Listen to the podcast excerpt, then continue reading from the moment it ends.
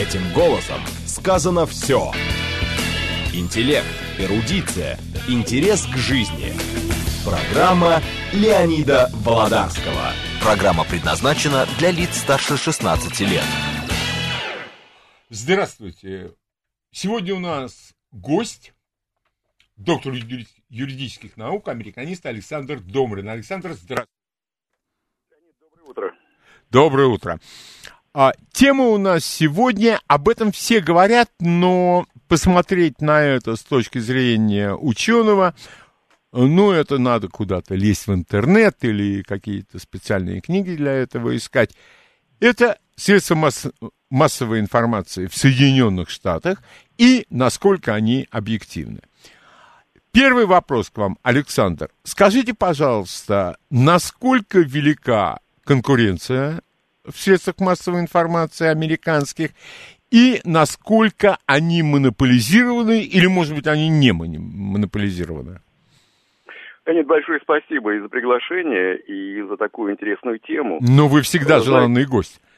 Спасибо, да, э, э, признателен вам за это. Э, меня всегда, конечно, и когда я Америкой занимался, ну и тем более, когда, когда Россию э, изучаю так же, как и Америку, меня всегда, конечно, удивляет это, сам, это самый термин «четвертая власть». Угу. Четвертая власть, да, ну то есть, понятно, есть разделение властей, есть законодательная, исполнительная, судебная.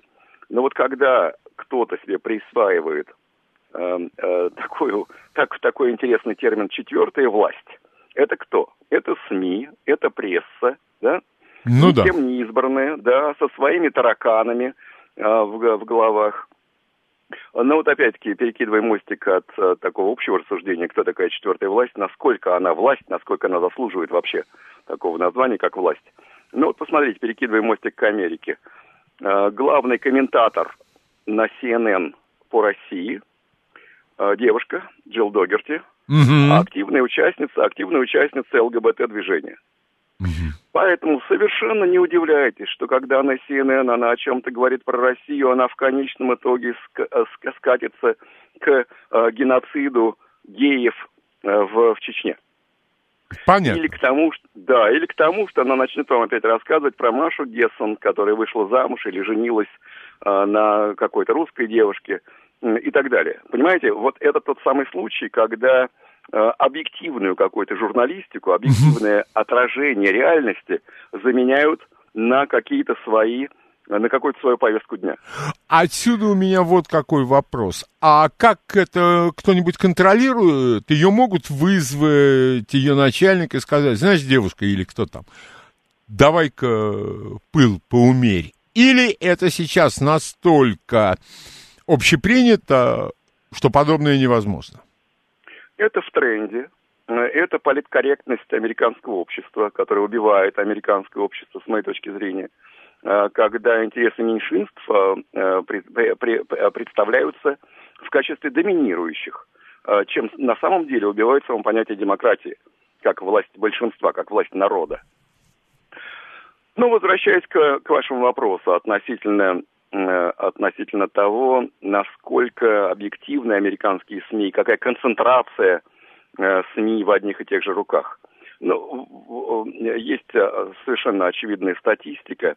Вот посмотрите, 35 лет назад, в 83 году, я специально этим вопросом занимался, 35 лет назад американские СМИ контролировались 50 компаниями. Угу. Таких компаний было 50 в Америке. Америка большая страна, конечно, и она вещает не только на Америку, но я вот с тех еще советских времен прекрасно помню «Голос Америки» и слушал музыкальные программы по субботам.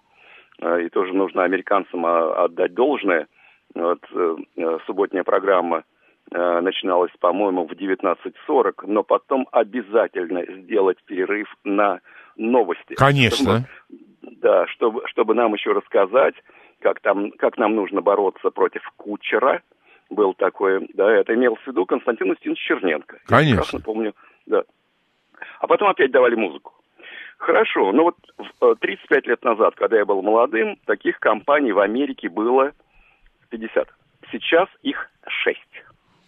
Угу. И из-за чего вот, например, сейчас э, э, та, та, та, такой э, спор в Америке возник когда две из этих очень крупных компаний должны слиться. Это AT&T и Time Warner. Это, Александр, вот да. тут я бы вас попросил чуть-чуть поподробнее, потому что люди, которые слышали, просто слышали о слияниях в бизнесе, они даже представить себе не могут, что представляет из себя это так называемое слияние.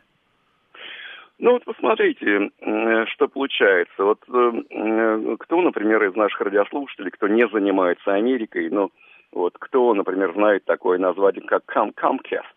Comcast, да. Да. Ну, на самом деле, Comcast это крупнейшая э, американская, э, крупнейший американский конгломерат СМИ, э, который в себя включает, и вы понимаете, когда я говорю про СМИ, это все. Это Голливуд, это радио, угу. это телевидение, это газеты, э, э, это интернет. Ну вот Comcast, кто из нас знает Comcast? А между тем Comcast это, значит, NBC Universal, э, это крупнейшая э, испаноязычная компания в Америке. Давайте не будем забывать, что значительная часть э, американского населения испаноязычная, Телемунда. Э, это DreamWorks, все мы телевизор смотрим, все, все мы смотрим американские фильмы. Это Focus Features и так далее, и так далее. Браво. Не говоря уж там про какие-то каналы, э, э, про гольф или про, про погоду. Э, э, но вот когда из этих шести компаний могут остаться пять, и вот AT&T, из-за э, который может слиться, скорее всего, это и произойдет с Time Warner. Хотя а Трамп Warner... еще до избрания сказал, что он все сделает, чтобы этого не произошло. Э, знаете, тут дело в цене. На самом деле, вот почему сейчас у американских правоохранителей есть такие вопросы. Значит, сейчас цена вопроса 85 миллиардов долларов. Э, что, в общем-то, по, по нашим понятиям, конечно, огромная совершенно сумма. Но на самом деле, если произойдет такое слияние, э, в результате акционерам и той компании, и другой сумма, которую они будут получать, будет значительно больше, чем стоимость слияния. Но тут и самое главное, что, вы понимаете, это, это то, что если э, 35 лет назад 50 компаний контролировали все американские СМИ, то сейчас их станет 5. Ну, то есть Орвел отдыхает. И вообще, зачем, зачем нужно 5 компаний? А может, одной хватит, как Вполне. КНДР. Да. Вот э, это сразу, конечно, э, э, сразу вызывает вопрос относительно того, что если пять компаний поют одну и ту же песню и рассказывают американскому зрителю, обывателю о том, что происходит в его стране, и не только в его стране, но и в мире, как, например, в России, то это уже, конечно, э, ну просто э, элементарный вызывает вопрос относительно объективности этих самых американских СМИ, которые находятся в руках одних и тех же людей. А, Александр, э, ради бога, извините, я вас отниму буквально 20 секунд. AT&T да. это крупнейший оператор сотовой связи в Америке. Да, По-моему, 160 да, да, да. миллионов подписчиков, а приобретая Time Warner, они приобретают CNN, потому что она входит в Time Warner, они Абсолютно. приобретают студию Warner Brothers, братья Warner, да. И они будут торговать. Вот а, ма, да, рынок весь мир, но у них своих 160 миллионов абонентов, которым они могут спускать любую информацию, я прошу прощения, я ошибся, любую пропаганду. Ну, так и есть, конечно. Вот, вот что вот, это такое. Да. Посмотрите, это не просто поднимает вопрос относительно того, что что в руках пяти компаний э, будут находиться все пользователи американских СМИ. Но действительно AT&T там вместе с э, Verizon Wireless крупнейшая американская компания телефонной связи. И, конечно, да, абсолютно вы правы. Time Warner владеет CNN, вот нашим любимым, HBO, Cinemax, TNT. Но HBO э, это один из крупнейших и, я признаю, качественных поставщиков э, сегодняшних сериалов. Да, более того, но на HBO на самом деле ведь э, и Sex in, in the City. Да, э, «Секс в большом городе», «Сопрано», по-моему, это HBO, «Игра престолов» — это HBO, и я думаю, сейчас, если пошарить э, в памяти, то не только это. Не только не это. Толь, не, не только, да. Но вот опять-таки, смотрите, если э, если наши радиослушатели любят американское кино, которое не все, конечно, заслуживает того, чтобы его любить, но вот Кесл Рок, это, это они. Это да, это, кино, это э, кинопроизводственная компания. Да, New Line Cinema. Да. Замечательный совершенно, да. Да, ну вот Turner Classic Movies, TNT, это, это значит, Тед Тернер, э, американский миллиардер, который э, сначала создавал, конечно, свои компании, а потом просто слился с Time Warner. Это, тут дело не, в, не только в том, что с точки зрения американских правоохранителей, вот почему тут Министерство юстиции Америка, а, американское так возбудилось, но это, это, это будет недобросовестная конкуренция, которая в результате Конечно. влияния да, сольет э, все другие, там и Comcast, и Walt Disney, и 21st Century Fox, э, и, и Viacom.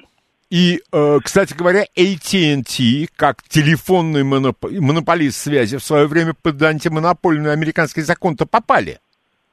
Да, и мы однажды с вами говорили, был звонок слушателя относительно вот антимонопольного законодательства в Америке, стра... крайне строгое крайне строгой на создание картелей. Да, да, да. Вообще, да, это еще с начала 20 века в Америке крайне строго преследуется. Да, э, да. Ну вот, Леонид, смотрите, а еще вопрос, который я сам себе задаю. Ну хорошо, вот если сейчас шесть компаний, будет пять, а вот на какого потребителя это рассчитано? Каков, каков уровень образования американского потребителя, угу. когда ему достаточно ну вот 35 лет назад ему было достаточно 35 компаний, а сейчас ему вроде как будет достаточно 5. И опять-таки, конечно, я э, троллю тут в данном случае американские власти. Ну а почему, почему, не одну, почему одну компанию вообще не создать? И будет как КНДР, где, э, где да, радиоприемники э, на одну волну настроены. И вот это уже вопрос, который я сам себе начал задавать, потому что в Америке я преподавал, как, как некоторые из наших слушателей знают, в течение долгого времени в разных университетах. Ну, вот посмотрите, как интересно. А, а, официальная статистика. Вот сейчас в Америке 23% взрослых американцев, 23%, ну почти четверть взрослых американцев, э, считаются функционально неграмотными. Это не мной выдуманный, выдуманный термин, а functionally э, illiterate. Функционально неграмотные четверть американского взрослого населения. Что это означает? Это означает, что они не могут использовать навыки чтения. Я, я цитирую, я, как, как человек, который специально занимается Америкой, я позволю себе цитировать, а не просто какие-то свои оценки давать. А, кавычки открываются. Не могут использовать навыки чтения, письма или счета в повседневной жизни. Например, для заполнения трудовой анкеты, заполнения бюллетеня для голосования, чтения газеты – графика движения автобуса или надписи на упаковке. В Америке таких 23% взрослого населения. Во Вьетнаме, который в полной мере испытал на себе э, прелести американской свободы и демократии, таких, например, только 6,7%. В, в России меньше 1%.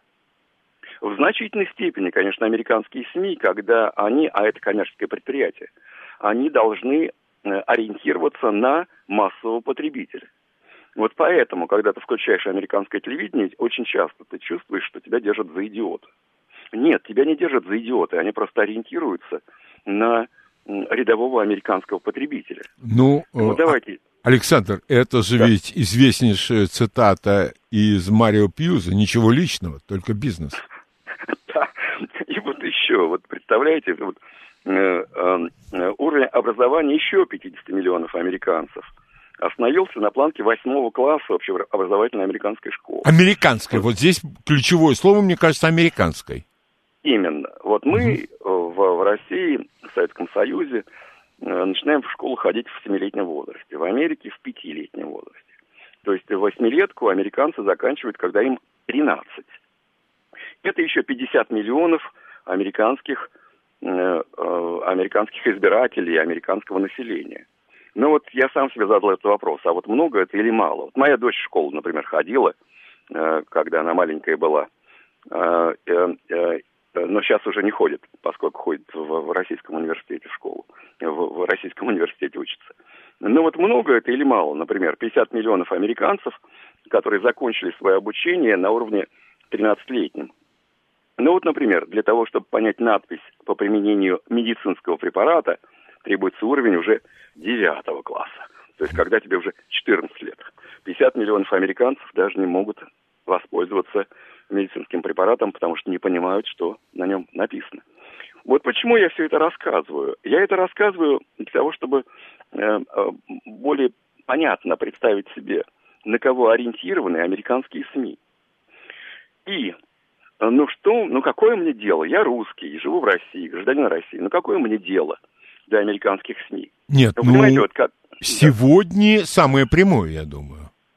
Да, вот я это сам, сам себе этот вопрос задаю, потому что если они своим же гражданам э, дают такую картинку об их собственной стране на уровне 13-летнего образования, то какую же картинку о моей-то стране они дают?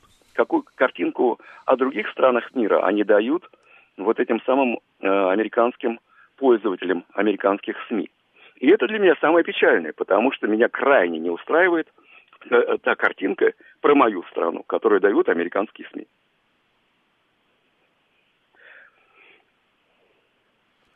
И какая это картинка? И я думаю, вы знаете, э, сейчас самое время перейти к американскому телевидению, потому что все-таки американские газеты, которые я постоянно смотрю в интернете, и я могу сказать, что столпы э, американской журналистики, Нью-Йорк Таймс и Вашингтон Пост, они, что до их э, освещения российской политики, внешней и внутренней, ну, это самый-самый-самый крайний фланг американского либерализма.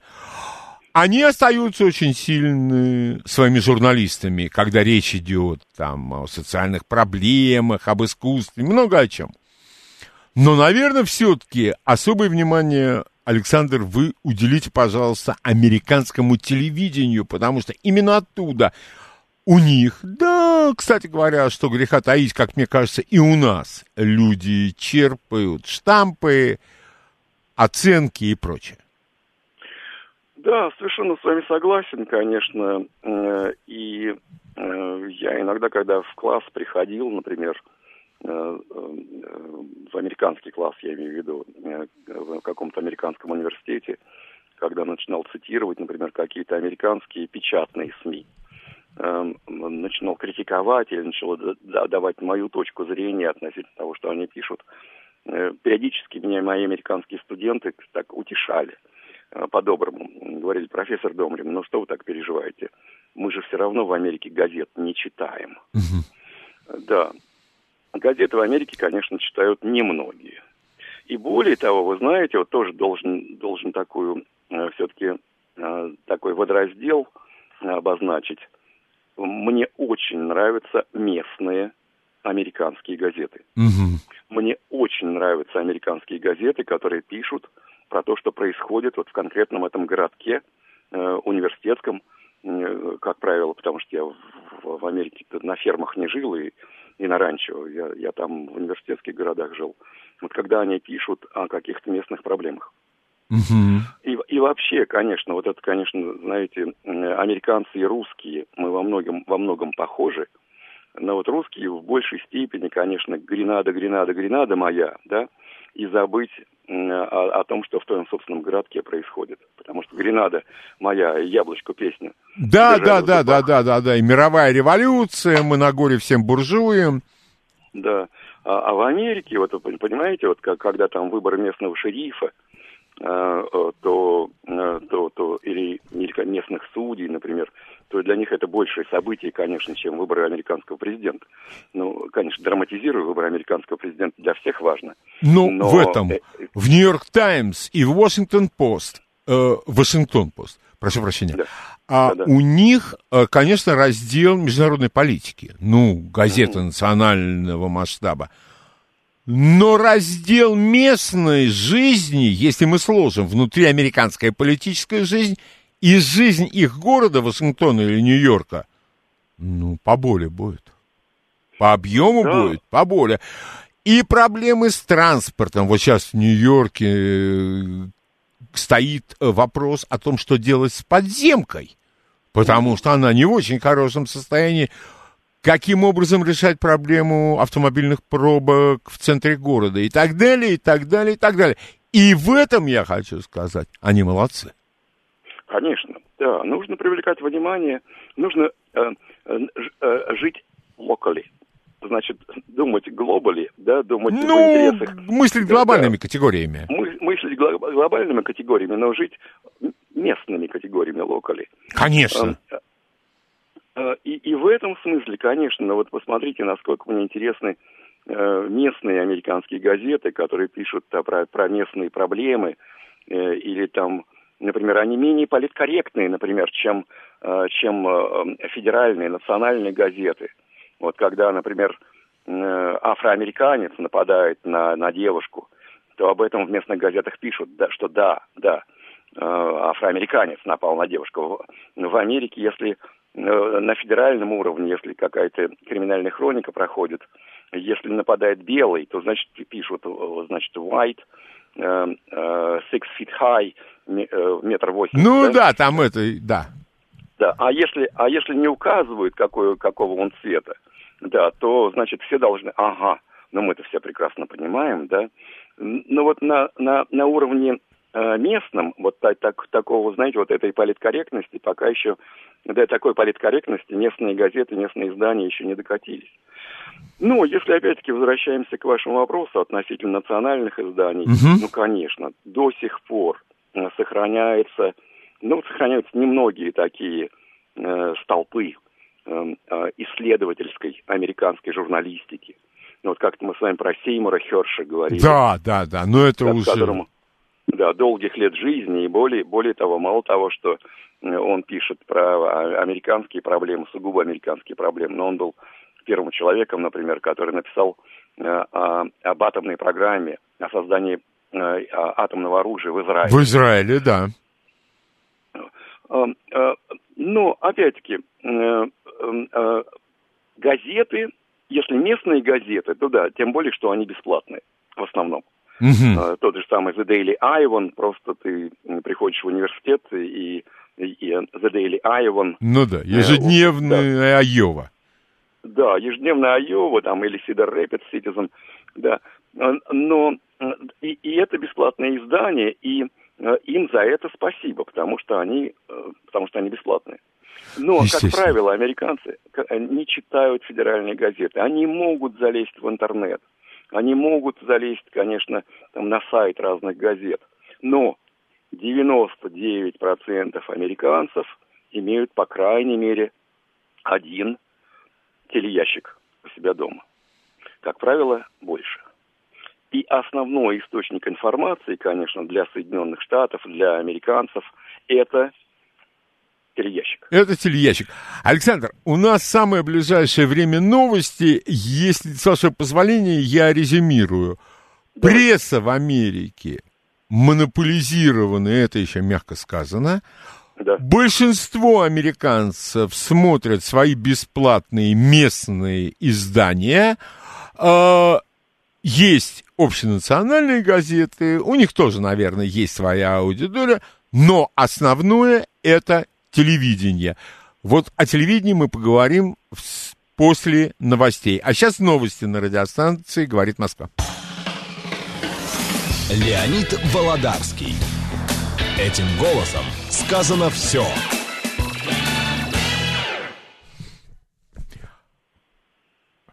А, продолжаем нашу беседу э, с нашим постоянным гостем и экспертом Александром Домриным.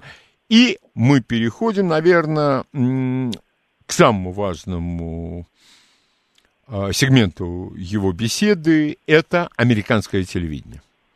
Прошу, Александр. Да, э, Леонид, э, телевидение очень интересный предмет для обсуждения. И, и должен сразу сказать, что мне очень нравится в американском телевидении. А, то есть, чтобы я меньше всего показался таким, знаете, критиком, который занимается только тем, что занимается критиканством. Не, ну зачем огульно все критиковать? Так да, не бывает? Абсолютно, да, абсолютно с вами согласен. Да, мне вот с американским телевидением не скучно, когда я бываю в Америке. Ну, конечно, днем я работаю, конечно, я э, не, не могу видеть эти программы и бесконечные там ток-шоу для для тех, кто не работает. Угу. Причем определенного уровня, надо сказать. Ну, конечно, конечно, да. Ну и в этом смысле, на самом деле. ну, да, да, да. Вы сказали за меня, и должен сразу сказать, что что, конечно, российское телевидение в значительной степени перенимает худшие стороны К- американского телевидения. Это да. Да, но мне вот, например, очень нравятся музыкальные программы на американском телевидении. Угу. Ну, поскольку я старый меломан, э, посмотрите, ну вот у нас есть на российском телевидении две музыкальные программы. Одна на, на РЕН-ТВ «Соль», одна э, на НТВ э, «Квартирнику Маргулиса». Ну вот в Америке таких программ в течение недели я вижу, ну, больше десятка. Угу. А, и для себя я новые какие-то музыкальные группы всегда открываю значительно чаще, чем когда я включаю, например, российское телевидение. Uh-huh. Мне очень нравятся американские сатирические программы. Но, конечно, это тоже, э, э, это надо уже хорошо Америку знать, хорошо страну изучения. Мне знать. очень, Александр, мне нравится, Да-да. когда э, доморощенные люди, которые считают себя переводчиками, я могу э, об этом говорить с уверенностью, потому что я профессионал в этом вопросе. Да. Они только думают, что они могут переводить. И вот он, не зная американской жизни, не представляя себе, над чем смеются американцы, с упорством средних интеллектуальных способностей дятла, вот он долбит но ведь не смешно совершенно. А как сделать, чтобы было смешно? Никак. Любознательные могут изучить американскую политическую жизнь, и тогда, может быть, они криво усмехнутся, когда они будут понимать, почему смешно. Да, для того, чтобы я для себя это вывел, тоже правило, это абсолютно с вами согласен.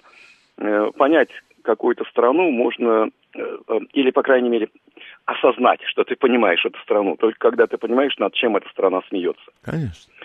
Да, вот, вот почему, например, ну почему у меня такой восторг, у меня Монти Питона вызывают, Монти Пайсон, Flying Circus. Uh-huh, uh-huh. Да, потому что, ну, это вершина, вершина просто английской сатиры. А, кстати, вот э, долго сотрудничавший с, с Монти Питонами Джордж Харрисон, покойный, он, он даже однажды сделал такое заявление, что дух Битлз – переселился в Монти Пайсон, Flying Circus. Да, но с другой стороны я хочу сказать, что процентов 90 того, что есть в программах Монти Питона, э, никак не сопоставляются с российской реальностью. Вообще никак. Ну, это правда, это правда. Вот и все, и когда... А что не смешно? А того не смешно. А того не смешно. Вот, это то же самое, что кто-то попробует там а, ну, какая-то там российская, я правда считаю, что сейчас с юмором и сатирой в России полный караул. Ну, возьмем какой-нибудь удачный образец и попробуем его перевести на английский, но я точно этого делать не буду. Да, ну вот э, как приятно разговаривать с человеком, который профессионально владеет э, а, английским, а, и не только английским. И, но, давайте, Александр, вернемся все-таки к американскому телевидению. Нас более всего интересует его пропагандистский эффект. Но ведь там смутьянам разным, ну, выражаясь языком русской классики, шип к слову никто не дает. Вот э, Одно дело, опять-таки, когда ты занимаешься Америкой, сидя э, в Москве или в Купавне, да, и изучая Америку по по американским газетам. Uh-huh. Да, и это, и, и, к сожалению, конечно, это в значительной степени это уровень наших экспертов. Э, или когда они приезжают в Америку и видят Америку из окна российского посольства. Другое дело, когда ты там находишься, когда на твоих глазах происходят некоторые вещи.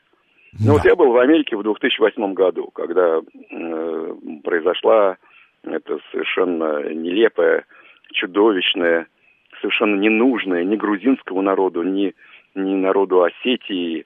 Э, это чудовищная война, спровоцированная, конечно, нашими американскими партнерами. Ну, конечно. Но развязанная, развязанная Мишако Саакашвили. Да, но да. Э, э, я смотрел уже, ну, спустя некоторое время, э, а вообще никого э, не интересовали э, голоса с другим мнением. Россия, агрессия против Грузии. Все.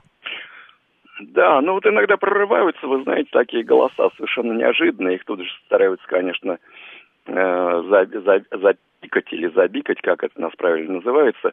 Но Э, кстати, э, к слову об этой войне, это августовской э, восьмого угу. года, да, но, но совершенно не случайно накануне этой войны Кандализа Райс прилетала в, Соедин... прилетала в Грузию. Вот, потом, правда, она оправдывалась, что я как раз уговаривала Мишико не, не устраивать, значит, эту агрессию угу. против Южной, Южной Осетии. Ну, ну кто об этом помнит? Поверит.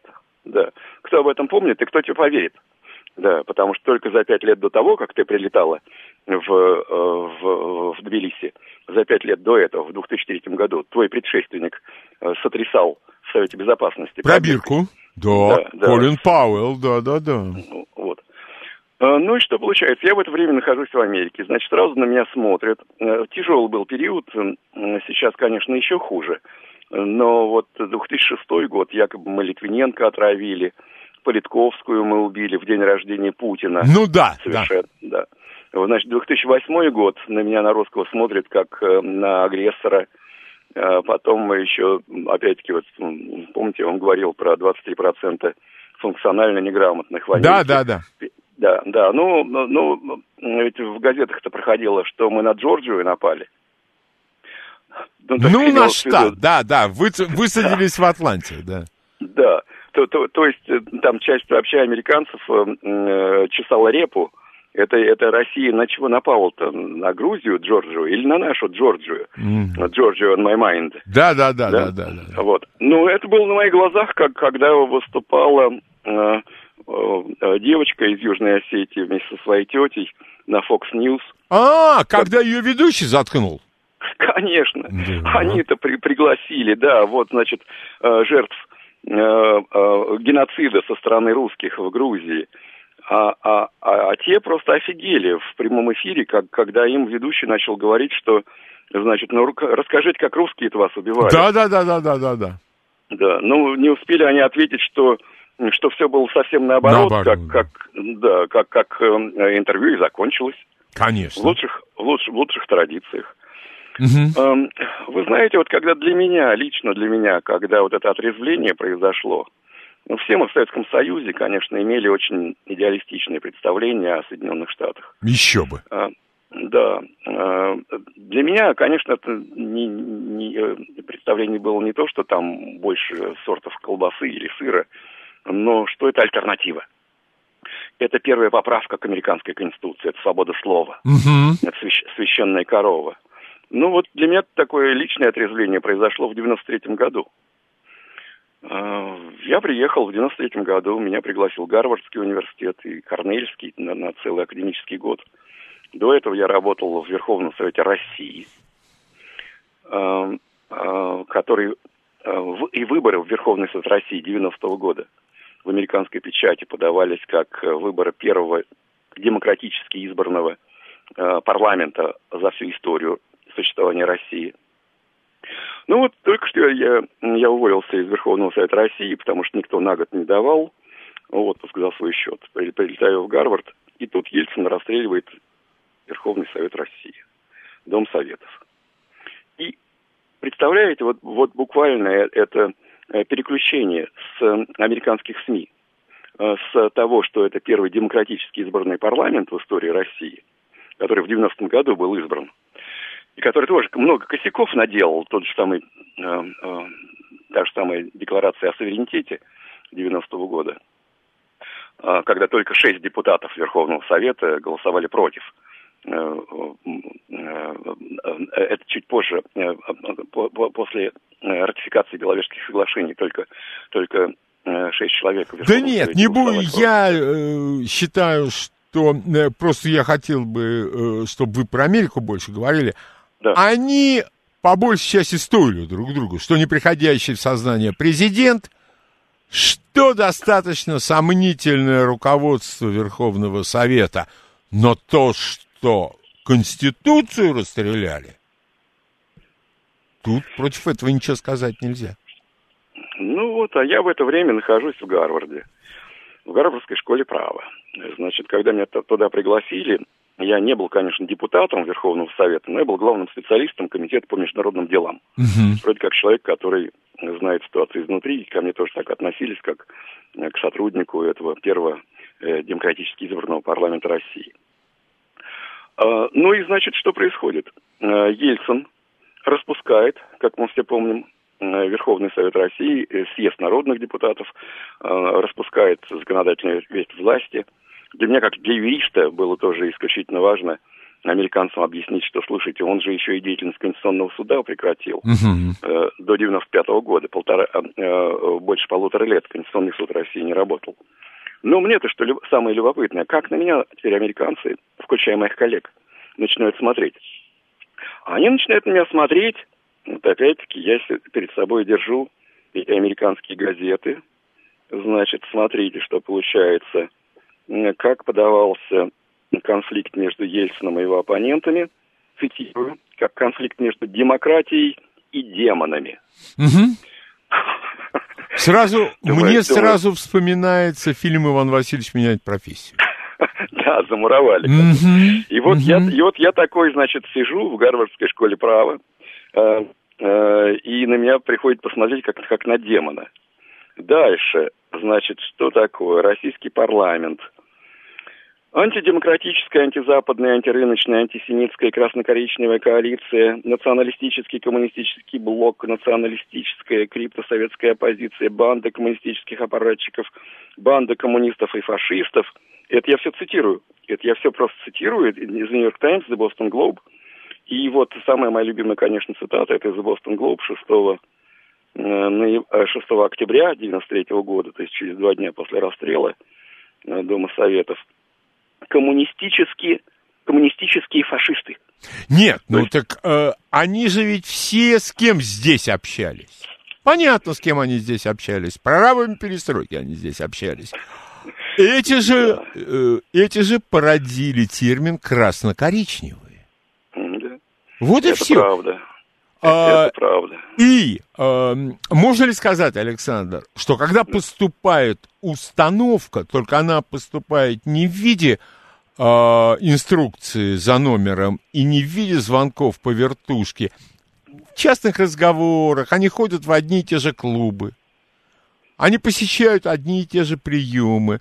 Ну, нам бы хотелось, я бы советовал обратить определенное внимание – это мы можем, мы можем сказать, что если есть мнение, американские СМИ начинают его, скажем, тиражировать. Причем одновременно, э, по, э, просто по щелчку пальцев, угу. и вот э, как когда я из дома выхожу в вашу программу, хотя мне всегда приятно видеть вас лично. Спасибо, мне тоже. Да, да, находиться в одной студии, но вот большое преимущество, я сейчас книжками просто обложен для того, чтобы звучать не голословно. Ну вот был такой, если помните, пресс-секретарь э, у Ельцина, звали его Костиков. О, это эпохальная личность совершенно. Да. Понимаете, вот как, когда твои оппоненты, а я считаю Костикова моим оппонентом, конечно, Э, по понятным причинам. Но как, когда он начинает говорить... Скажите, извините, Александр, это его с теплохода бросали? Его бросали, да.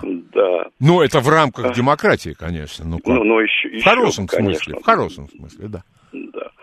Э, ну вот посмотрите, его книжка, его книжка, и, и тут он уже как бы оправдывается, он, правда, оправдывается не за 93-й год, а, но вот как, когда Ельцин периодически приходил в сознание, все-таки расширение НАТО на восток, Э, он пытался как-то, э, значит, как-то как этому возразить. И вот пишет, значит, да, и вот Костиков пишет, да, а, в течение долгого времени у меня были добрые отношения с посольством США в Москве.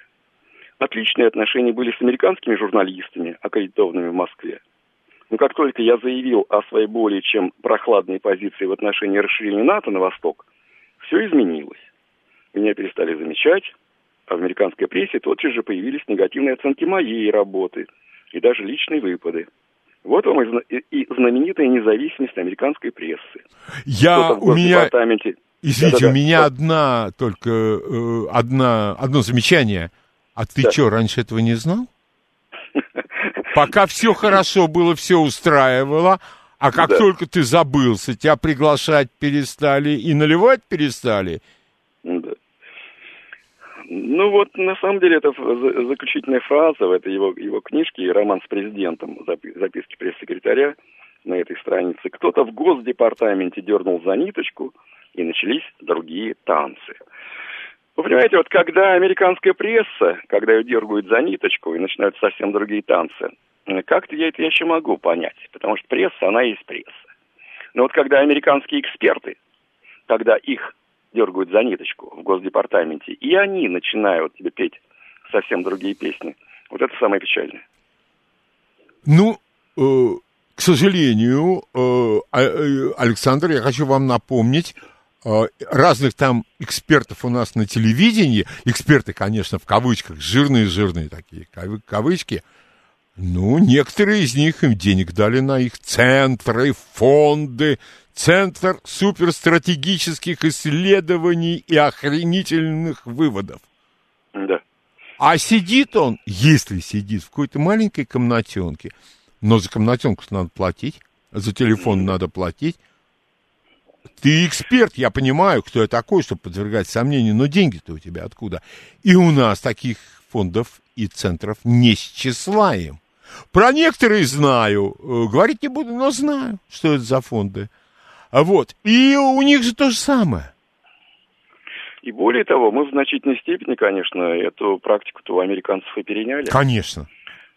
Да. Ну вот, в общем-то, вы знаете, вот как, когда я смотрю федеральные, конечно, американские телеканалы, именно федеральные, а не местные, хотя вот тоже э, небольшое отступление. А, о чем еще не сказал. В Америке, конечно, самая высокая э, в, в, степень так называемой синдикализации телеканалов. Mm.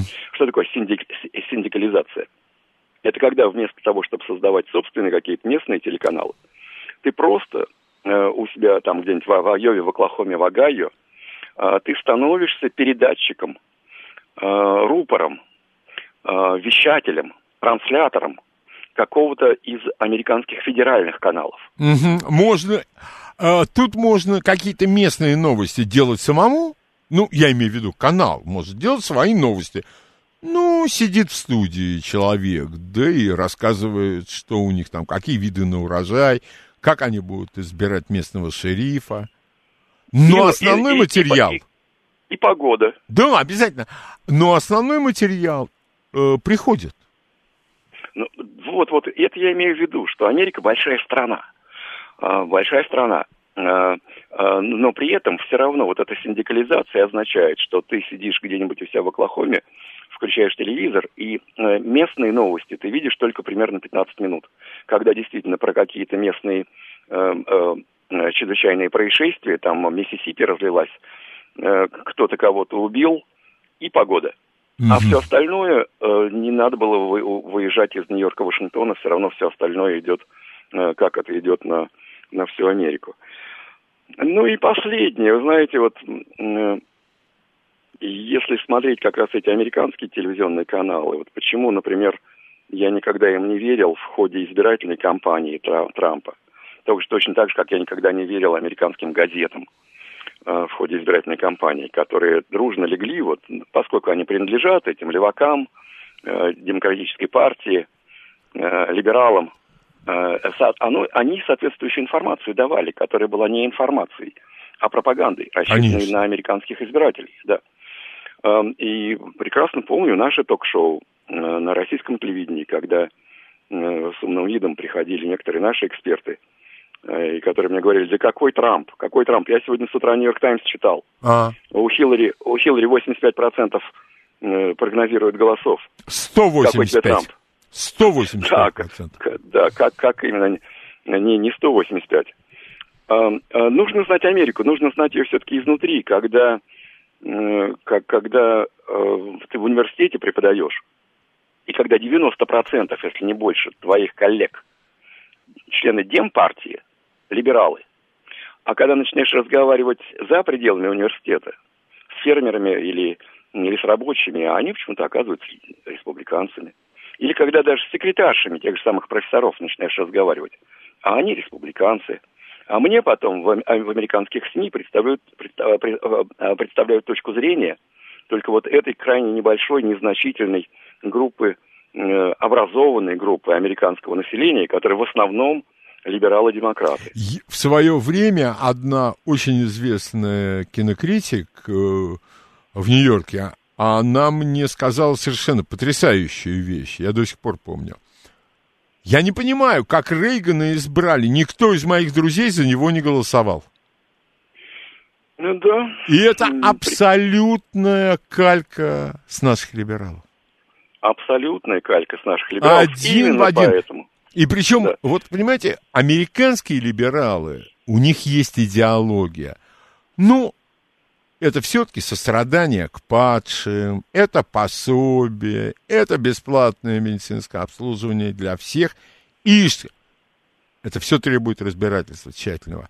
Но никто из них никогда не говорит, что у них неудачная страна. А российские либералы, они прежде всего ненавидят свою страну. И народ, который в ней живет.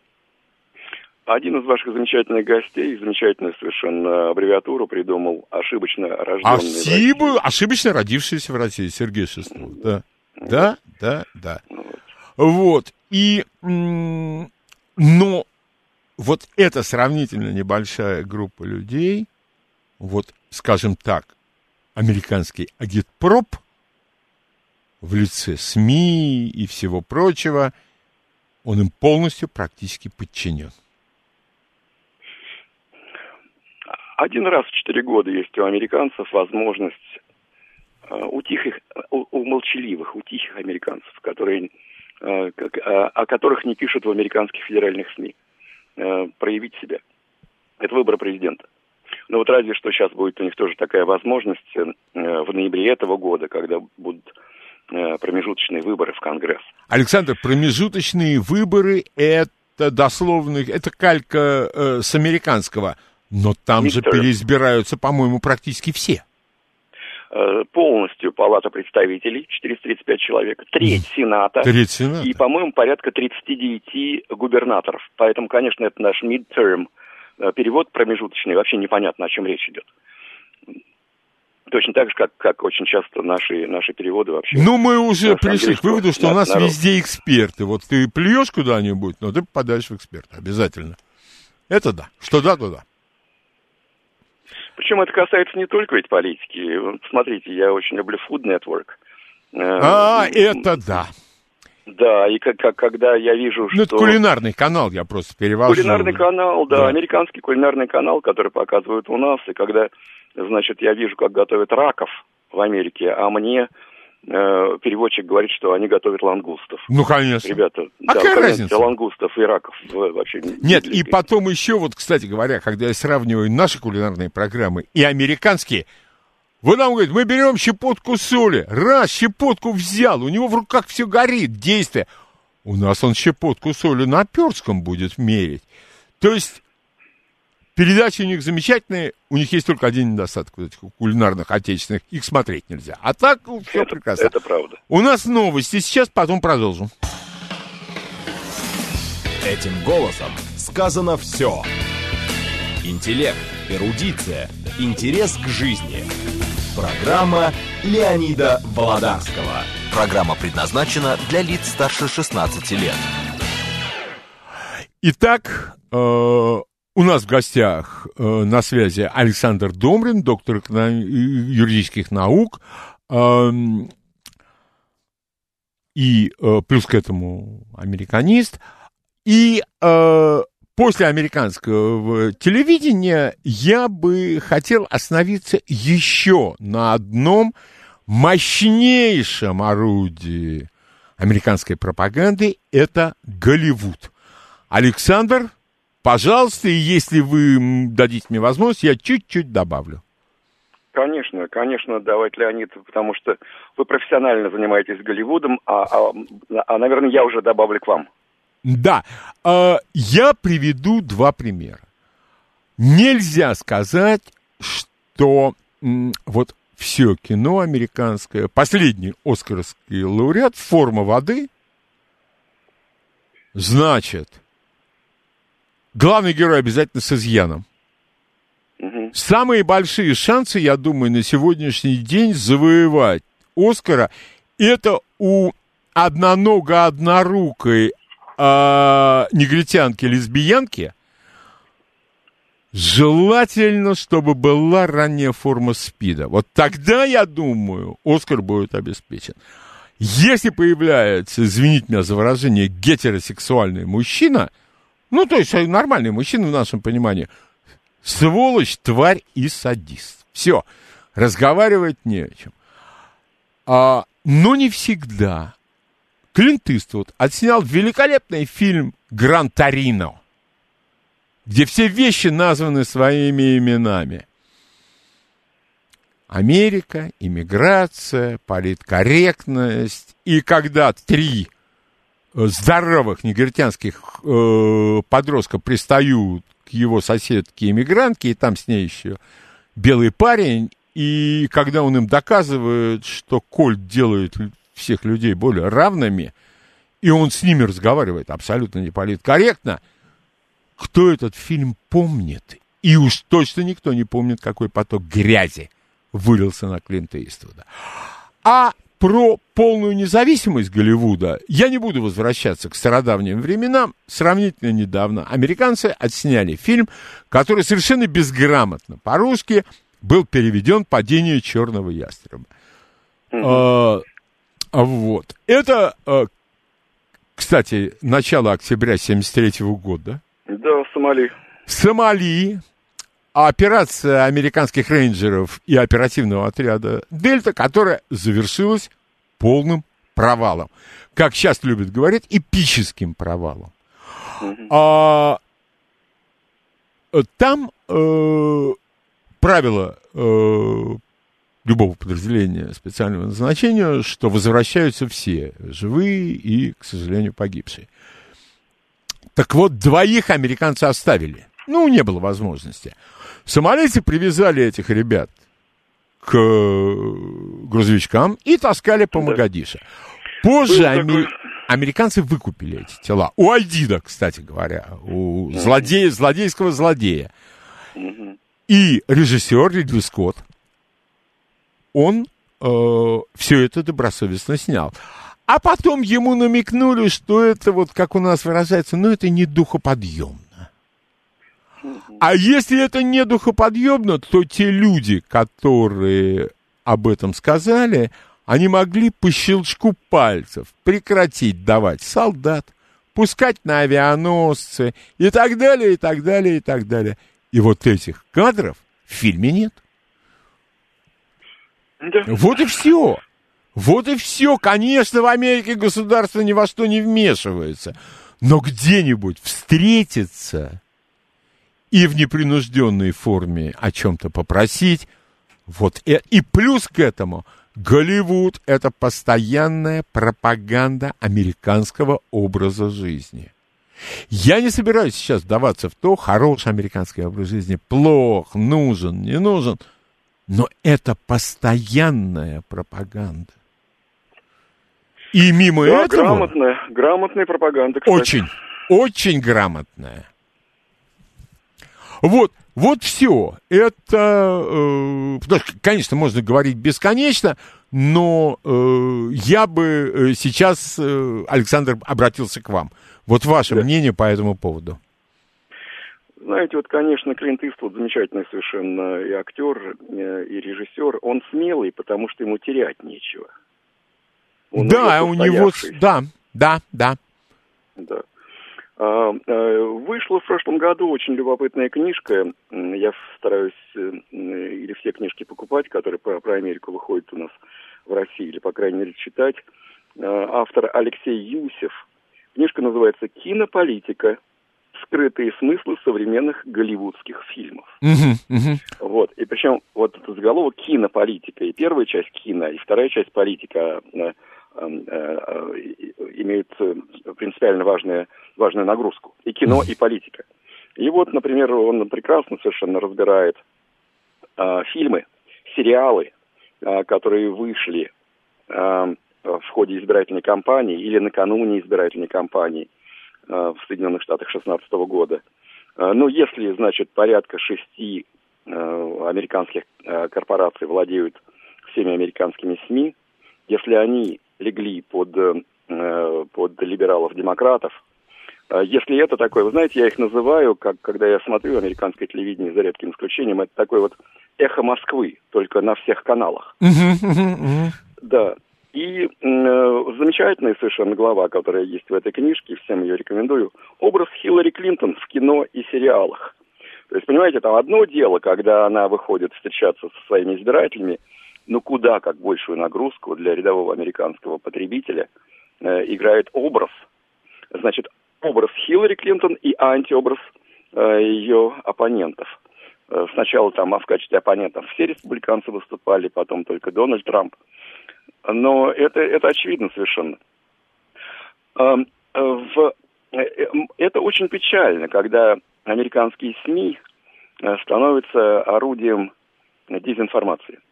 Э, более того, даже не дезинформация, это слишком сильно. Отсутствие информации. То есть, когда выдумываются какие-то новые темы э, для того, чтобы э, не, не, не транслировать что-то принципиально важное для Америки. А для Америки все-таки принципиально важная тема. Но бедность нарастает, средний класс сокращается. У нынешних американцев, которые ходят в университет, у них значительно меньше шансов состояться и быть столь же успешными в жизни, чем, например, у их родителей и так далее, и так далее. Но где вы это сейчас увидите в американских, за редким исключением, в американских СМИ? А что касается педалирования, конечно, меньшинств, это, это, это традиция э, в последнее время. Ну, вспомните, Cold Mountain, по-моему, это назывался. Холодная гора, да, да, да, да, да. да. Нет, нет, по-моему, другой фильм, это вот про, про двух ковбоев. А, Горбатая гора. Горбатая гора, да, да, да, да, вот. Или когда, ну, посмотрите последнюю церемонию награждения Оскара, как когда действительно э, э, э, предыдущие награждения Оскара, по-моему, э, главную, главный приз дали э, о страдающем э, педерасте афроамериканце, болеющим СПИДом. Ну, вот видите, я рецепт я изложил. Да. А, кстати, ну, вот насколько... Да, и, да, извините, Александр, на последних да. «Оскарах» Был американский фильм, действительно хороший американский фильм.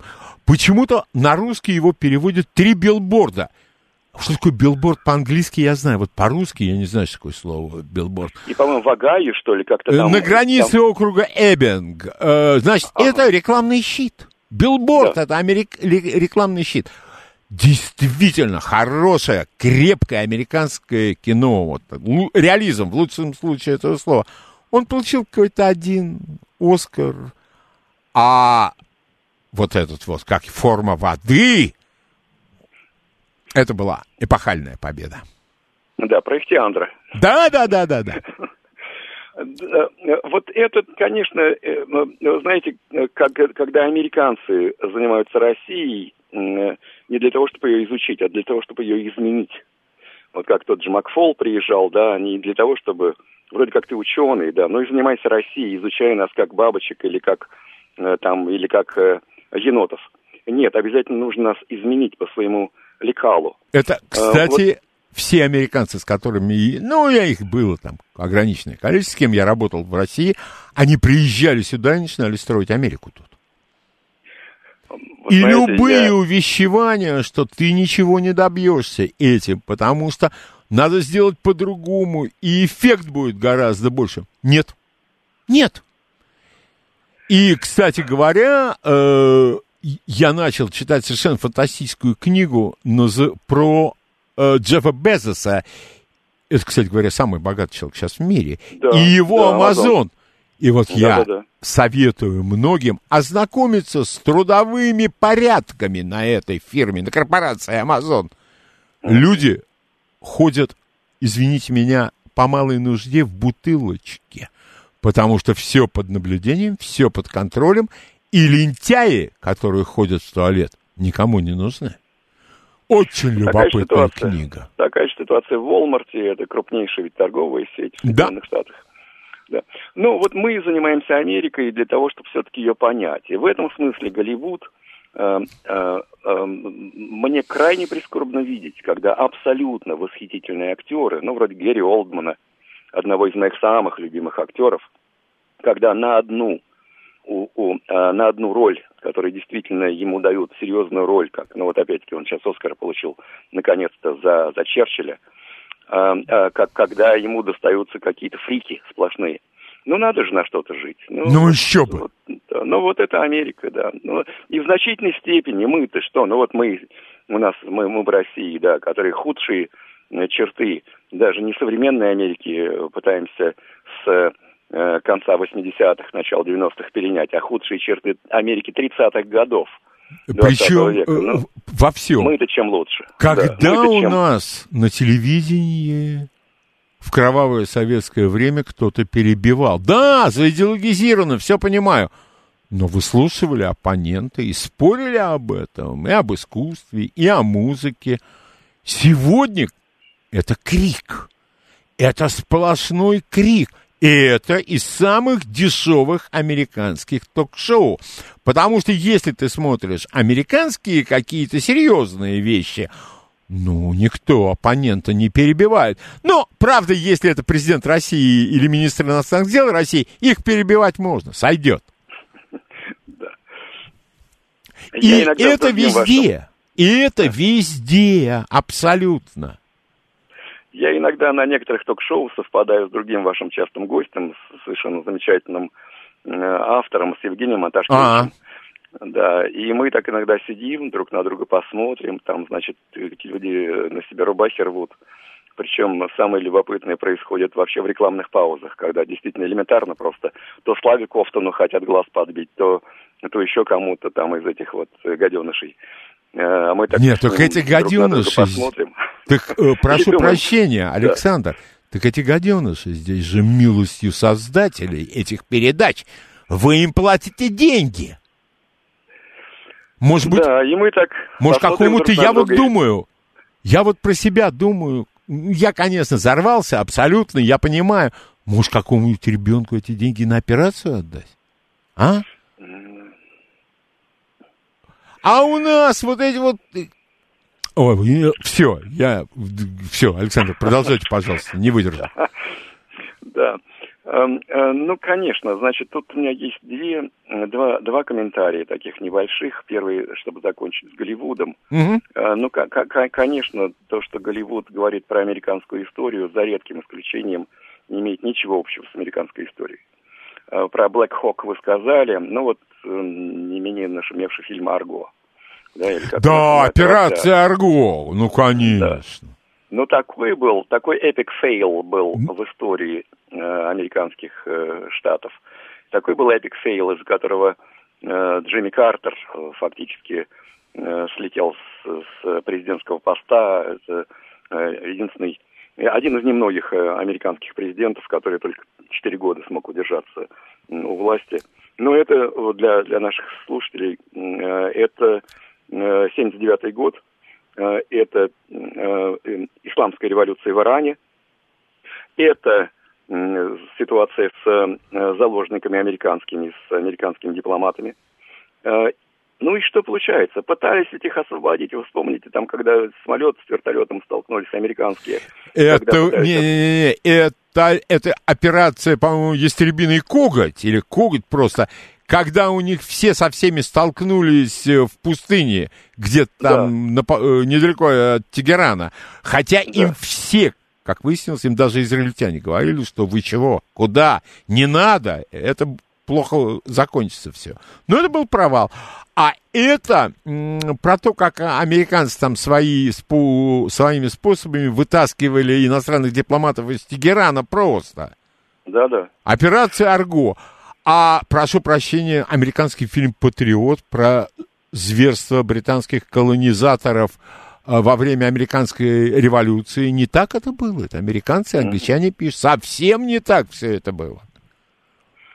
Вот, поэтому, конечно, знаете, надо сначала заниматься американской историей, ее изучать, а уже дальше просто смотреть американские фильмы для того, чтобы, ну, очень часто просто поржать от души.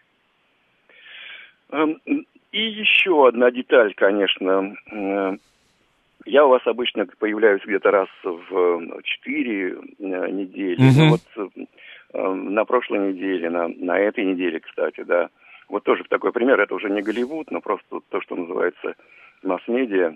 Э, ну, посмотрите, популярный журнал People. Ну, Назвал... Ну, это бульварная пресса, скажем так, желтенькая. Желтенькая, да, но ее, ее, знаете, как, когда ее читают? Ее читают, когда в том же самом Walmart, в магазине, когда стоят за покупками, э, очереди бывают длинными, и ты вот стоишь и журнаешь, э, э, и листаешь этот журнал, uh-huh. журнал People, да. То есть, то есть на самом деле, конечно, не обязательно даже его покупать для того, чтобы э, ознакомиться с тем, о чем он пишет. Ну вот назвали Пинк самой красивой женщиной страны. Uh-huh. Вот если, если не знаете, наши, э, наши радиослушатели, если не знаете, кто такая Пинк, певица есть такая. Ну, на, на, найдите просто в Гугле, найдите просто, забейте Пинк э, э, э, певица. Э, что, что меня удивляет, вот, помните, в «Москва слезам не верит» было замечательное высказывание, ну уж если у вас в Моссовете. Ну, ну да, и там еще есть одна цитата, скоро будет одно телевидение. Да, да, да, да, да, да. кстати, вот в, в тему, в тему абсолютно. Да. Но вот это навязывание совсем других каких-то представлений о том, ну, что можно считать женской красотой. И, а еще, да-да-да, пожалуйста. И, кстати, пожалуйста. я э, просто хочу добавить, э, журнал Time, ну, вроде бы респектабельное, почтенное издание. В числе... Старое издание. Да, да, 100 самых влиятельных людей. Там нет президента Путина. Вы можете относиться к президенту России как угодно.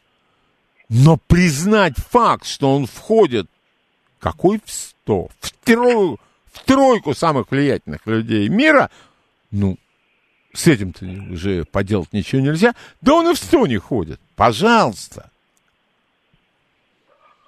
Да. И, по-моему, сразу через день после People, после Pink, угу. Пулицеровскую премию присудили рэперу Кендрику Ламару. Это самая Он... престижная журналистская премия в Америке. Это самая престижная э, э, журналистская, публицистическая угу. премия в Соединенных Штатах. Присуждается раз в год. Э, вот если бы Кеннеди, Джона Кеннеди не избрали президентом, то он остался бы в памяти э, потомков, в памяти американцев, как человек, который получил Пулицеровскую премию за замечательную совершенно книжку Profiles in Courage. Да, да, да, да, да, да. Профили, профили мужества. Про, да, да, да, да, да. Он знал, о чем пишет, он был ветераном войны, э, он э, чуть ли не позвоночник сломал. Ну, практически повредил очень серьезно позвоночник. Да. да, там металлическую пластину в позвоночник ему вставляли. Вот. Он, он, он сам был профилем мужества, да? э, как ветеран войны. И он о таких же людях написал. Ну вот, я решил найти Кендрика Ламара – Люблю я американскую музыку, но, но не, не хип-хоп и, и не рэп. Ну, нашел я Кендрика Ламара. Вот знаете, если я сейчас процитирую Кендрика Ламара, то вашу программу точно совершенно э, запретят. Не, мы там... никак невозможно. Да, не надо, э, не надо цитировать. То, то есть там по, по два э, э, не... Нецензурных слова на каждые три. В, в, в одной строчке. Да. Понятно. И, и, да, и самое Э, цивилизованное слово, самое э, э, нежное, это нигер. Ну, это, есть... а, да, у, просто я хочу сказать, что в негритянской, у нас, ну, не знаю, скажем, в негритянской социальной группе, они друг к другу могут так обращаться. Да. Упаси Господь, кому вещей. другому, так сказать. Да. А, я прекрасно помню, дело было в Коламбусе, штат Огайо. Огайо, да. Да, значит, такой город непростой, потому что, и, а, знаете, вот как, как будто граница проходит по городу, справа только белые, слева только черные, да. и, э, и библиотека, куда я любил ходить, причем в этот раз пришел с, с моей семьей, с женой и с дочерью, э, и как влетает какой-то то ли обдолбанный парень, то ли э, а, так называемый афроамериканец. Ну, он расширил сознание, он расширил сознание на улице где-нибудь. Да, да, до, до астрала. И, значит, кричит, выкрикивает какие-то слова, самое частое из них это «нигер», угу. при, этом, при этом сам же обижается – хорошо, что в руках у него не было ни пистолета, ни ножа, но он начал переворачивать компьютеры. Uh-huh. Вот. Я ладно, я фаталист, но вот когда твоя жена и дочь э, вместе с тобой, то это был крайне неприятный, конечно, случай. Но самое любопытное это то, что охранник-то, security в этой библиотеке был тоже афроамериканец, uh-huh. который очень, очень, очень быстро этого парнишку свалил. И вы знаете, вот буквально как работает американская полиция, да буквально через две минуты ну, уже стояла полицейская машина, и этого чувака свинтили. Ну да. Но, да, но вот это, это тоже очень, очень важно для понимания, потому что, э, потому что есть некоторые вещи, которые в Америке можно произносить, есть некоторые вещи, которые нельзя произносить. Это вот то самое слово, которое, которое в, вообще в уважающих себя американских кругах вообще называется слово на букву N. Ну да. N-word. Да. да, то же самое, как F-word, но в Америке вообще-то э, по поводу любого национального меньшинства не рекомендовал бы я такие слова произносить. А вот по поводу белых, оно можно. Ну, сколько угодно, да. Да, два да, сразу да. Вспоминается там и Snowflake, и Whitey и так далее. Да, да, ну, вот, да, а я, да, да. да вот, а, пока не ушли на рекламную паузу, Э, но вот почему, с моей точки зрения, пулицеровскую премию дали рэперу? Это, знаете, это вот, значит, такая подачка. Не, э, это есть прекрасный русский глагол «прогнуться». Прогнуться и лизнуть одновременно. Ради чего? Да. И при этом сказать афроамериканскому населению, что, ребята, да, конечно, у вас чудовищная ситуация с преступностью – вы значительно меньше зарабатываете, чем белые. Но вот Кендрику Ламару там мы дали пулицерскую премию. Так что все у вас зашибись. Да, и, кстати говоря, эта политкорректность, она является частью агитпропа. Потому что вы посмотрите, ну, я не говорю про спортсменов, ребята всего добились. Но вы посмотрите, ребята, и рэперы ваши, они рядом сидят с самыми богатыми людьми Америки. Америка это страна, где все возможно, где можно всего добиться. А в беседах таких частных они говорят, где родился, там и подохнешь. Имея в виду гетто. Вот даже гетто нельзя сказать. Внутренние города, inner cities. Да, да, да, это сейчас термин появился. Слово. Да. Вот, совершенно четко очерчены границы этих кварталов, где проживает нек- некая социальная, национальная группа определенного Правда. цвета. И там, как говорил один великий американский баскетболист на вопрос, а были ли, когда вы росли рядом с вами, более талантливые игроки? Он говорил, ну, человек 300. Он говорит, где же они? Ну, говорит, обычные проблемы. Папа убил маму, мама убила папу, овер э, передоз, э, да. пошел грабить бензоколонку, его неправильно поняли и угрохали полицейские, э, и так далее, и так далее, и так далее. Но такие люди, они обязательны, чтобы показать, что американская мечта жива, и это страна неограниченных возможностей. Александр, в следующем получасе вопросы, да? Отлично, Все. Новости на радиостанции «Говорит Москва». Леонид Володарский. Этим голосом сказано все. Продолжаем нашу беседу с американистом Александром Домриным, и в последнем получасе передачи он ответит на ваши вопросы. Еще раз напоминаю, что все письменные формы общения у нас отсутствуют. Вопрос можно задать только по телефону в прямом эфире. Поэтому пользуйтесь такой возможностью, задавайте короткие, ясные, конспективные вопросы. Ваш вопрос. Здравствуйте.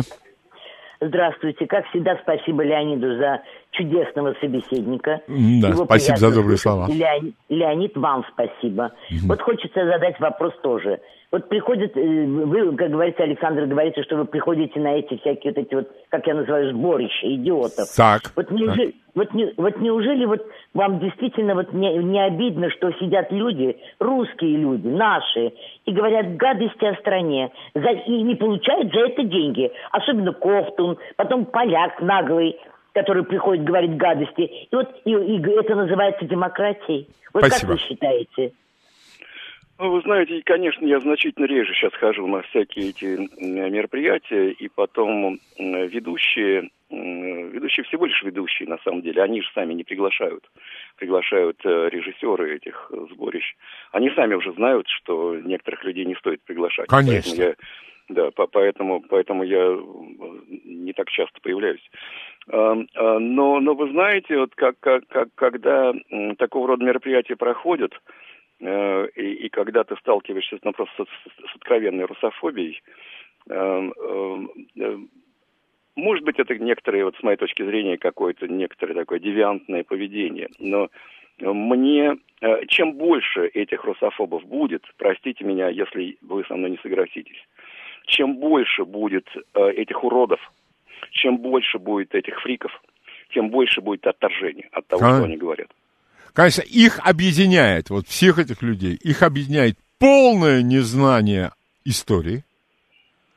И как я смотрю на этих людей, которые ошибочно родились в России, ну, я своих имею в виду, ну, якобы своих, у меня сразу, вы знаете, Александр, вопрос, а что бы ты в Америке делал? И я понимаю, что если ему доверили высокое задание следить за температурой кипящего масла для картошки в Макдональдсе, это был бы верх его. Потому что на голосе Америки у места заняты.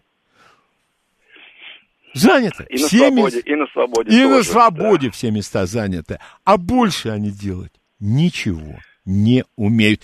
А я просто... Я всегда... э, Помните, Александр, когда мы с вами э, познакомились, я вам сказал, не ходите вы на это телевидение.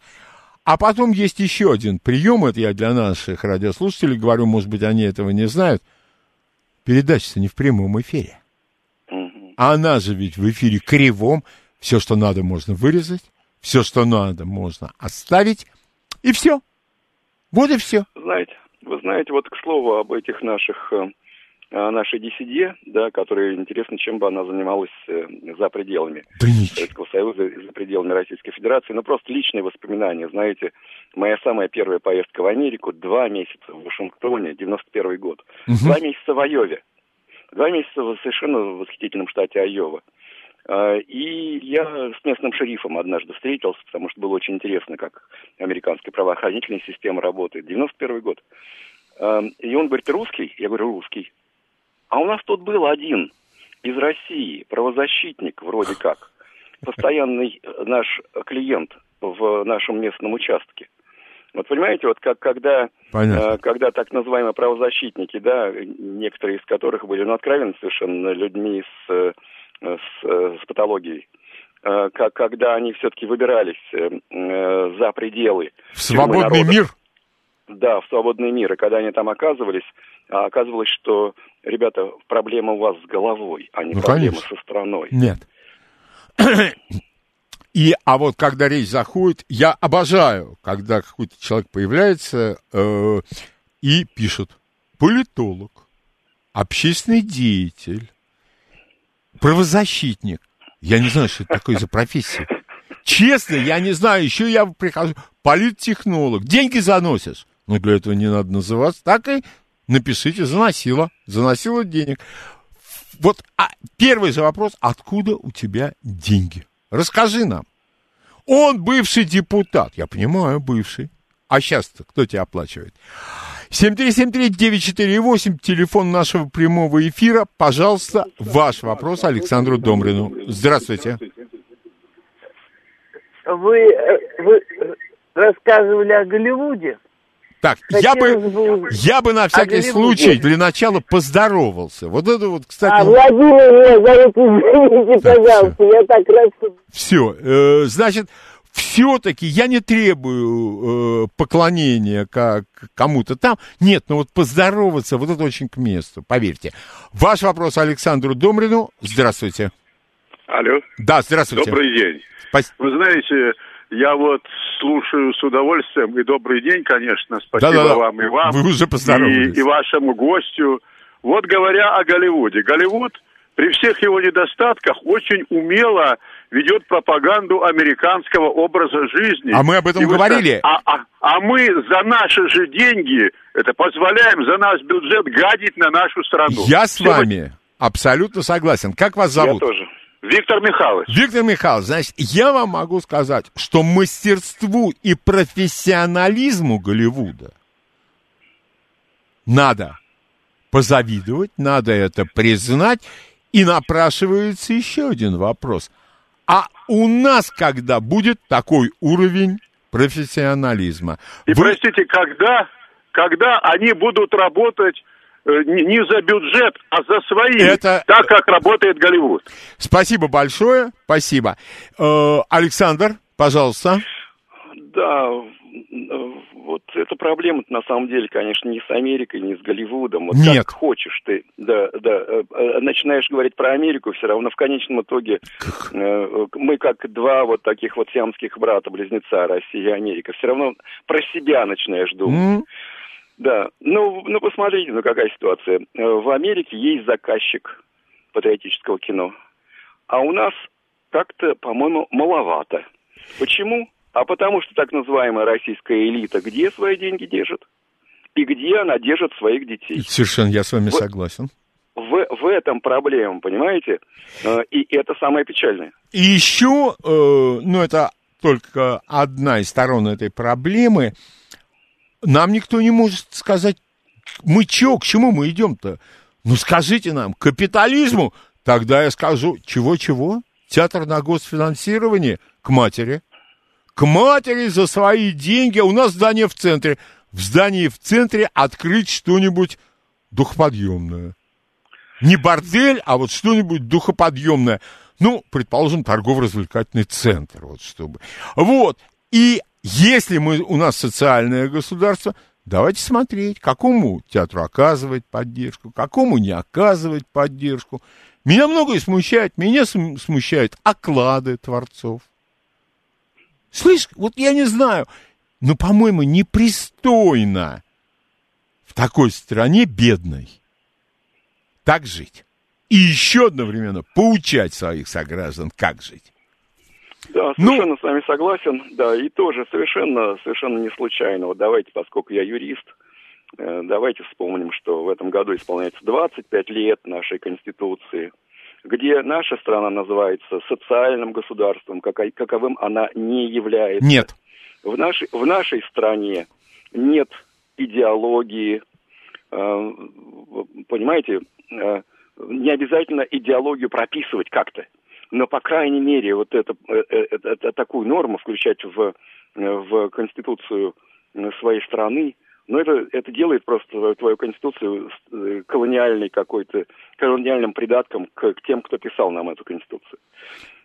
Да, и... Поэтому, да, да, по- поэтому, поэтому э, э, э, надежда умирает последняя, конечно, вот, э, э, и давайте посмотрим, давайте посмотрим, что будет происходить в следующие несколько лет. Посмотрим. Но, да, но если, если нам объ- объявили войну, э, если сегодня 21 июня, каковым с моей точки зрения сегодняшний день не является, э, то, то нужно на это реагировать. Пока я этой реакции не вижу. Нет, пока я определенно совершенно... Я отовсюду слышу про озабоченность, Да. что мы озабочены, а среди самых ярых э, людей, которые м, в СМИ у нас давали отпоры американцам, кому угодно, ребят, ну что же вы в прямом эфире-то обделались?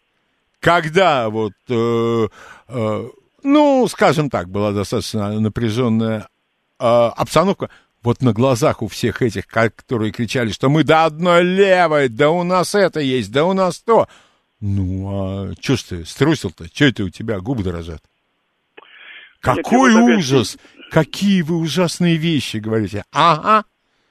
Ну, ладно, это... Да, Ле- Леонид, одна, одна деталь, просто небольшое дополнение. Э, Ну, конечно, ваш формат два часа в прямом эфире, э, это, с моей точки зрения, идеальный формат. Э, э, А, и нет. Кроме того, что вы... что Я вы считаю, что для Да-да, серьезных экспертов иногда и двух часов мало. Слишком Согласен. серьезные проблемы поднимаются. А для политолога, правозащитника и культуртрегера, или, я, правда, и в кошмарном сне этого себе, у нас сейчас появилась новая порода – светская львица. Нет, так и пишут знаем, портрет. Да, а, или фото, а под ним светская львица. А для них мне вообще минуту жалко даже. Ну вот посмотрите, Евгений Анташкевич говорил э, э, в вашей программе две или три недели назад э, относительно ситуации со Скрипалями. Э, Он, как, как и я, он юрист, и он ссылался на консульскую конвенцию между э, тогда еще Советским Союзом и Великобританией. Она вообще 65 года, но действует. Э, И ну, я сам как юрист тоже прекрасно помню эту конвенцию. А- Одну статью процитирую. Сейчас наша гражданка на самом деле, гражданка Российской Федерации Скрипаль, находится непонятно где, удерживается... Это Юлия никаких- Скрипаль. Юлия Скрипаль, да-да. Мгм. Я как по-другому ее назвал. Не-не-не, я просто Ага. для уточнения. Да-да-да.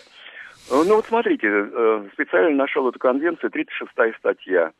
Э, э, Консульское должностное лицо имеет право в пределах своего консульского округа встречаться и сноситься с любым гражданином представляемого государства, давать ему советы и оказывать всяческое содействие, включая в необходимых случаях принятие мер для оказания ему правовой помощи.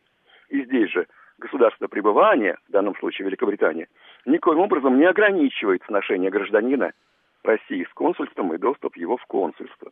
Понимаете, но вот удерживается, непонятно совершенно, что произошло. Э, удерживается гражданка Российской Федерации на территории Великобритании.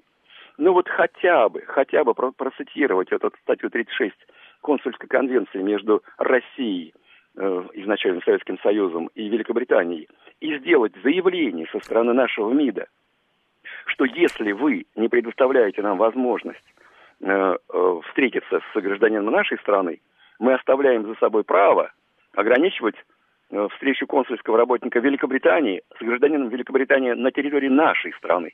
Но вот даже этого не прозвучало. По-моему, А это странное- это логично. Я не юрист ни в коем случае, но по мне это кажется логичным. Более того, ну пусть меня поправят э, сотрудники МИДа, но я такого заявления со стороны российского МИДа не слышал. Не-не-не, у нас, этого, у нас МИД постоянно выражает крайнюю озабоченность. Ну, когда как? Когда просто да, озабоченность. но при этом гражданка Захарова, э, представитель МИДа, начинает нам рассказывать про то, как Великобритания Петра а, Павла Первого убила, Ну? э, Распутина убила, да? А может быть, э, хватит нам рассказывать про историю российско-американских, а, российско-британских отношений? Может, э, озаботимся, что происходит с гражданкой России Юрией Скрипаль в данный момент, а не как а, а, англичане якобы Павла Первого убивали? А, пожалуйста, ваш вопрос эм, Александру Домрину. Здравствуйте. Здравствуйте, Михаил Москва. Пожалуйста, У Михаил. меня маленькое замечание и вопрос. Сначала замечание. В определенных кругах одно время билборд называли доской Билли Бонса.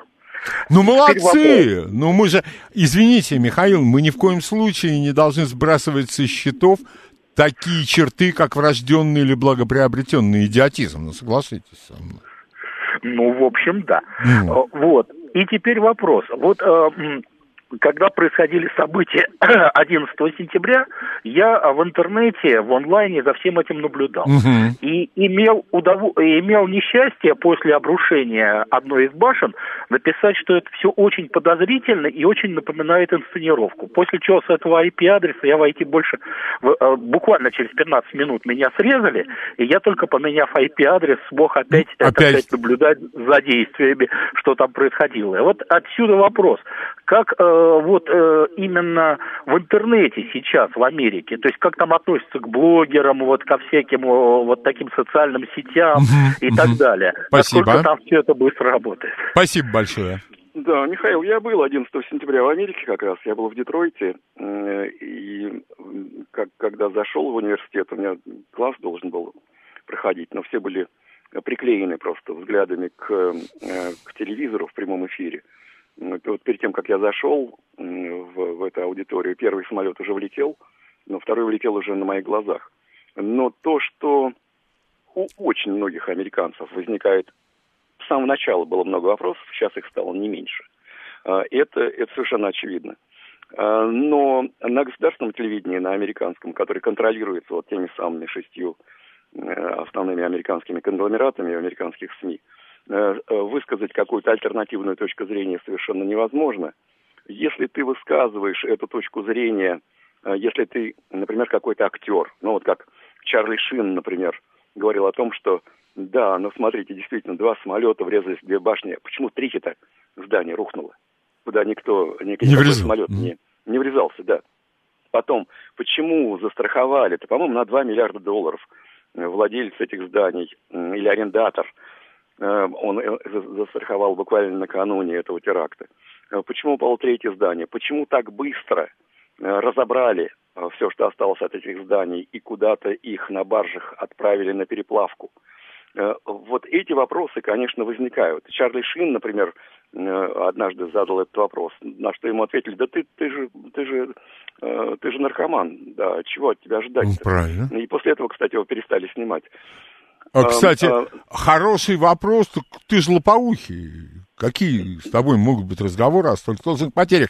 Александр, у нас вот наш эксперт Сергей Шестов, он да пару раз излагал свое видение 11 сентября.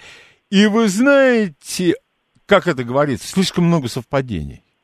Угу. Вот, э, а э, главное совпадение, Америка была в те времена в глубочайшем экономическом кризисе. И да. вдруг поперла. И вдруг да. война, и то, и все, и против террористов, и миллиарды, и израсходовали все запасы, и надо новые запасы делать. Я в официальную версию абсолютно не верю, но это мое право, верить или не верить. Да, точно так же и я говорю, но с американцами нужно, тем более с американскими студентами, с молодыми ребятами, очень осторожно нужно говорить, чтобы э, не обидеть а, потому что наивные души, конечно, как, когда ты им другую точку зрения представляешь, это нужно делать очень деликатно. Нет, ну, э, всегда э, при разговорах там с другими какими-то всеми англичанами, с теми же американцами, спокойно надо себя очень вести. Очень спокойно. Э, были у меня сейчас парочка, вот встречался я с ними. С одним Э, я, мне удалось его убедить в том, что надо спокойнее и более взвешенно, а второй нет. Нет, там ничего уже сделать нельзя. Мы представляем цивилизацию, демократию и все хорошее, а вы всегда были угрозой. Ну, значит, с этими людьми разговаривать надо какими-то другими способами. Ваш вопрос Александру Домрину Здравствуйте. Алло, добрый день. Э, Здравствуйте, пожалуйста. Я хочу спросить, э, а вот скажите, попытка Трампа возродить ту кор, так называемую истинную Америку, она обречена или все-таки это агония обреченных, и, и они пойдут по пути Южной Африки, или все-таки она возродится, и каким-то образом они, ну, не знаю, как-то цивилизуются вновь? Спасибо. Спасибо за вопрос. Знаете, я был одним из тех, кто прогнозировал победу Трампа. Да, это я помню. Большинство наших, наших экспертов, да. А, и, конечно, с моей точки зрения, его победа тогда, вот 8 ноября 2016 года, э, могла стать революцией. А, возрождение Америки, коренной Америки, настоящей Америки, вот Америки униженных и оскорбленных самое большое достижение Трампа вот за это время это то, что его не, не свалили. Но то, что он почти ничего не сделал из того, что он собирался сделать, это тоже очевидно. Но э, э, я читал, по крайней мере, у американцев э, сквозь зубы, но они признают, что эконом... состояние экономики американской улучшилось. Экономика растет, да. Да, он многое совершенно... из того, что обещал в сфере экономики, сделал успешно. Да, это налоговая реформа, конечно, это борьба с бандитизмом и так далее, с, не, с нелегальной миграцией, да, это есть. Но мы-то об этом на Америка, в американских СМИ ничего не услышим. Нет, конечно. Самое главное, самое главное это сговор с Россией. Russia Gate, да, а с, позав, с позавчерашнего дня это еще и судебный иск демократической партии в отношении России и Трампа, э, в отношении, опять-таки, этого же самого сговора. То есть вот эти самые клинтоноиды, которые пытались украсть выборы, и у которых это не получилось из-за того, что американский избиратель не дал, не позволил им это сделать, у них нет до сих пор ни одного объяснения, почему произошел такой epic fail, кроме русских якобы сговора Трампа. Не, ну, конечно, это. Кстати говоря, аргумент очень рабочий и действующий. Во всем виноваты русские. Ну, скажем, Москва. Да. Москва. Во всем виновата Москва. И я, вы знаете, я иногда начинаю испытывать гордость. Потому что американского президента мы избрали, избрали. Походя потом избрали своего президента. Потом э, во Фран... В общем, везде вы вмеш... мы вмешались, и везде мы продолжаем одерживать победы. А, потом я начинаю читать какие... какую-то аналитику серьезно, энтузиазм у меня падает, конечно, но во всем виноваты русские, это уже хэштегом можно сделать, я считаю. Вы знаете, такой, такой анекдот был в Америке, который мне тоже очень нравится – Э, это значит, после того, как русские избрали Трампа американским президентом, они не смогли остановиться и избрали его генеральным секретарем ООН и папой римским. Ну да, ну да. А я видел великолепную карикатуру в американском журнале. Учитель спрашивает ребенка, где, где э, домашнее задание, говорит, русские взломали компьютер. Да. Вот это вот соответствует. Да. Пожалуйста, да. ваш вопрос Евгению Домрину. Здравствуйте.